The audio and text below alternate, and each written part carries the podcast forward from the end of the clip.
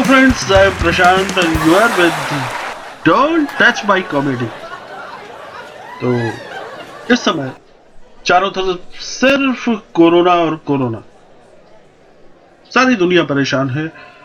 हम और आप सब लोग लॉकडाउन में हैं, मतलब एक तरह से पूरी तरह फंसे हुए हैं, न कहीं आ सकते हैं न कहीं जा सकते हैं। लेकिन आपको ध्यान होगा कि जब ये सब कुछ शुरू हुआ, कोरोना का हमला इंडिया पर हुआ, तो हमारे प्रधानमंत्री मोदी जी ने एक मैसेज किया कि सब लोग ताली बजाएंगे, थाली बजाएंगे और उन तमाम कोरोना वॉरियर्स का स्वागत करेंगे जिनमें हमारे अधिकारी, प्रशासनिक अधिकारी, पुलिस के जवान, डॉक्टर्स, पैरामेडिकल स्टाफ, नगरपालिका और सफाई कर्मी, इस तरह के लोग जो हमें बचाने में लगे हुए हैं, उनके स्वागत के लिए हम ताली बजाएंगे, थाली बजाएंगे और उनकी इस सर्विस को, उनके इस त्याग को, उनके इस बलिदान को अप्रिशिएट करेंगे। हमने जम के ताली बजाई, जम के थाली बजाई। इस बीच एक मैसेज वायरल हो गया कि भाई ताली और थाली बजाने के पीछे, मोदी जी के ये मैसेज देने के पीछे एक साइंटिफिक रीजन है, ऐसा करने से कोरोना खत्म हो जाएगा। तो साहब, आपने भी बजाई होगी, सबने बजाई है, यहाँ जितने लोग हैं सबने बजाई होगी। खूब तालियां बजी, लोगों ने थाली बजाई और फिर हम सबने प्रॉपर, मतलब मुंह से शर्त बजाए, तो फिर कोरोना को ही फर्क नहीं पड़ा। जबकि कुछ लोगों ने मतलब घंटा भी बजाया था, घंटा क्या, पूरा घंटा घड़ियाल हिला दिया, लेकिन कोरोना नहीं गया। थोड़े दिन बाद फिर ऐलान हुआ कि साहब अब रात को दिया जलाओ, घर घर में दिया जलाओ।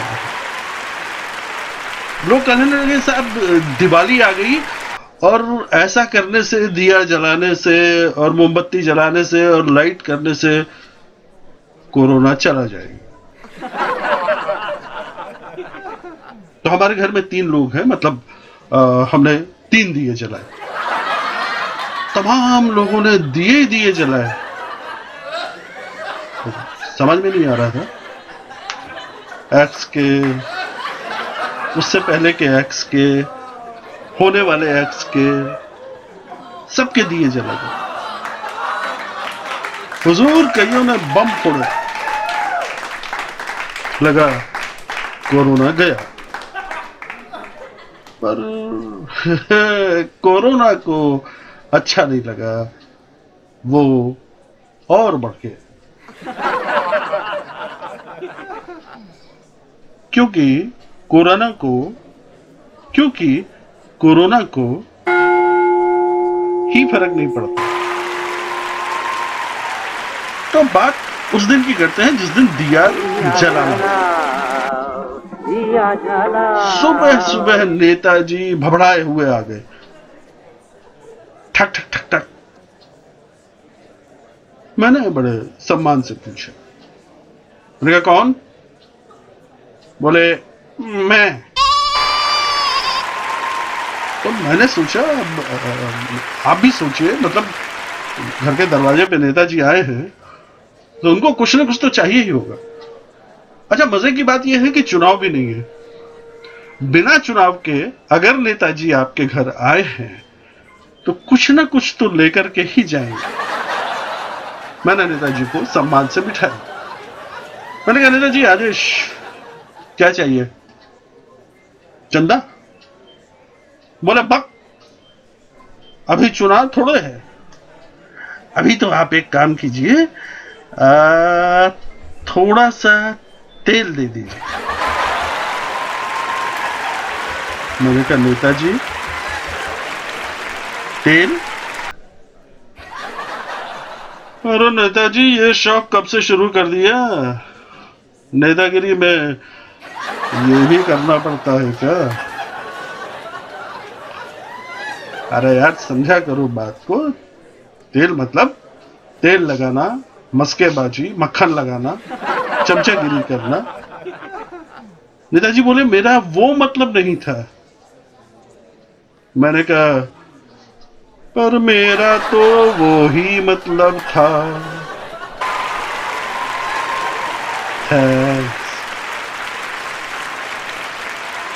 फिर नेताजी ने कटोरी आगे बढ़ा दी। बोले आज पूरे मोहल्ले में दिए जलेंगे। मैंने उनकी कटोरी तेल से भर दी। उनके साथ उनका एक चमचा भी था। उन्होंने वो तेल की कटोरी अपने चमचे को दी। उसने अपने साथ लाए पंद्रह लीटर के पीपे में खाली कर दी। पहले से भी वो तमाम कटोरियां उन्होंने उस पीपे में खाली की होंगी। काफी सारा तेल था। मुझे मुझे पता नहीं क्यों लगा कि नेताजी अब हर घर में दिए जलाएंगे, घर घर में दिए जलाएंगे, गरीबों की अंधेर नगरी रोशन हो जाएगी। पर वो बाद में फटे। बोले देखो भाई, जनता घरों में दिए जलाएगी और हमारी पार्टी जो है वो गरीबों का घर। पूरी बात सुन लिया करो। गरीबों का घर रोशन करेगी। ये कह करके नेताजी निकल लिए। थोड़ी देर में जब मोहल्ले का चक्कर लगाकर लौटे तो पंद्रह लीटर का पीपा पूरा का पूरा भर चुका था। मैं स्प्राउट खा रहा था और लगातार डाउट में जा रहा था। फिर फिर साहब हमने दिए जलाए।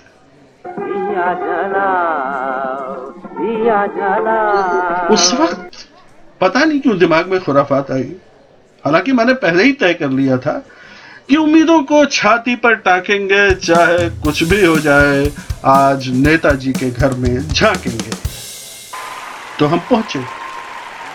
देखा मतलब बाहर से नेताजी के पट बंद थे।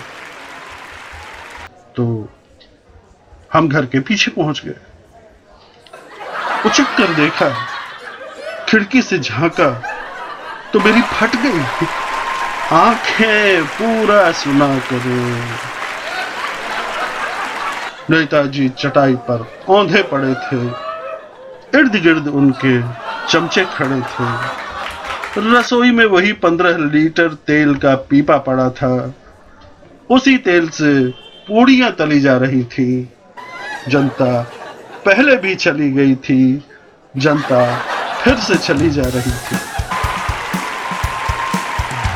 अच्छा, यहाँ कितने लोग शादीशुदा हैं आप लोगों में से? शादी हो गई? कौन कौन? अच्छा, काफी लोग हैं भाई। तो एक्चुअली uh, अच्छा पहले हस्बैंड को एजी, ओजी, सुनो जी, मतलब इन्हीं शब्दों से बुलाया जाता था। और कुछ uh, यही तरीका रहा कि अपने पति को इस तरह बुलाओ। फिर समाज में क्रांतिकारी परिवर्तन आ गया और हस्बैंड वाइफ के रिश्ते में भी। तो लिहाजा अब हस्बैंड जो है वो डार्लिंग, जानू, वहां तक भी ठीक था। पर अब आजकल एक नया शब्द आ गया है मार्केट में, बेबी।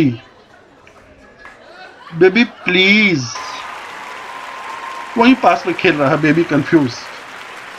और भाई किस बेबी की बात हो रही है? लेकिन बात अब उससे भी आगे बढ़ गई है। अब आजकल हस्बैंड हो गया है बाबू। मेरा बाबू सुबह जल्दी उठ के दूध लाएगा। पड़ोस के कमरे में सो रहा छोटा सा बाबू उठ के आ गया। मैं नहीं लाऊंगा, पापा लाएंगे।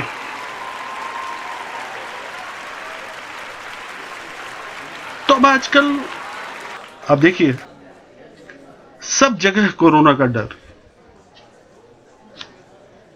कि डिस्टेंस, दूरी रखेंगे, सुरक्षित रहेंगे, लेकिन कोरोना के डर से इतनी भी दूरी ना बनाए कि आपका बाबू किसी और के काबू में आ जाए।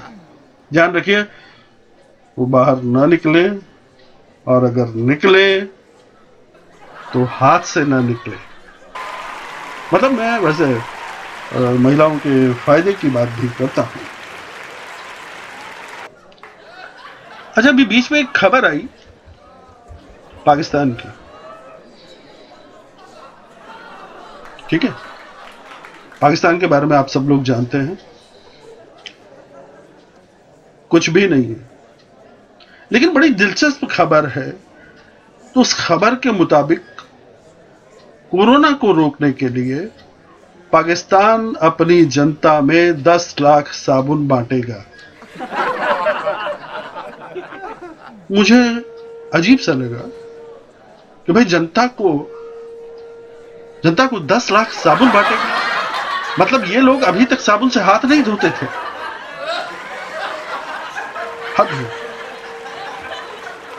और हमारे यहां से लोग जा जा के न सिर्फ हाथ मिला के आए, बल्कि सिद्धू साहब तो गले भी मिले हैं। अच्छा, अभी क्या है, बड़ा मुश्किल हो रहा है कि लॉकडाउन में कैसे टाइम पास किया जाए, क्या करें लोग। तो लोग, होता क्या है कि खाली बैठे रहते हैं, अंताक्षरी चल रही है, कोई गा रहा है, कोई खुद के गाने की रिकॉर्डिंग करके व्हाट्सएप पे डाल रहा है, हमको सुनना पड़ रहा है। तो ये सब टाइम पास चल रहा है। लेकिन आपको पता है, आज के माहौल को देखते हुए जिन गानों को बिल्कुल नहीं सुनना है, मतलब कि बिल्कुल ही नहीं सुनना है, ना गाना है ना गुनगुनाना है, उनमें से एक गाना है ये।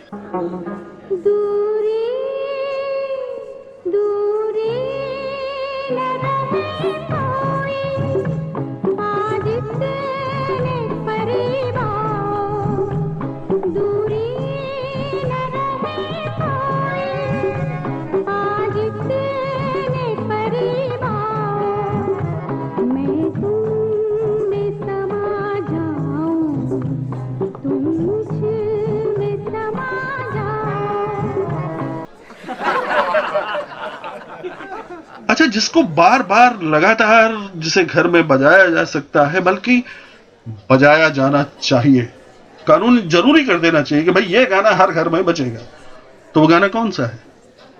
वो गाना है ये। पास नहीं आइए, हाथ ना लगाइए, कीजिए नजारा दूर दूर से, कीजिए इशारा दूर दूर से, कीजिए नजारा दूर दूर से।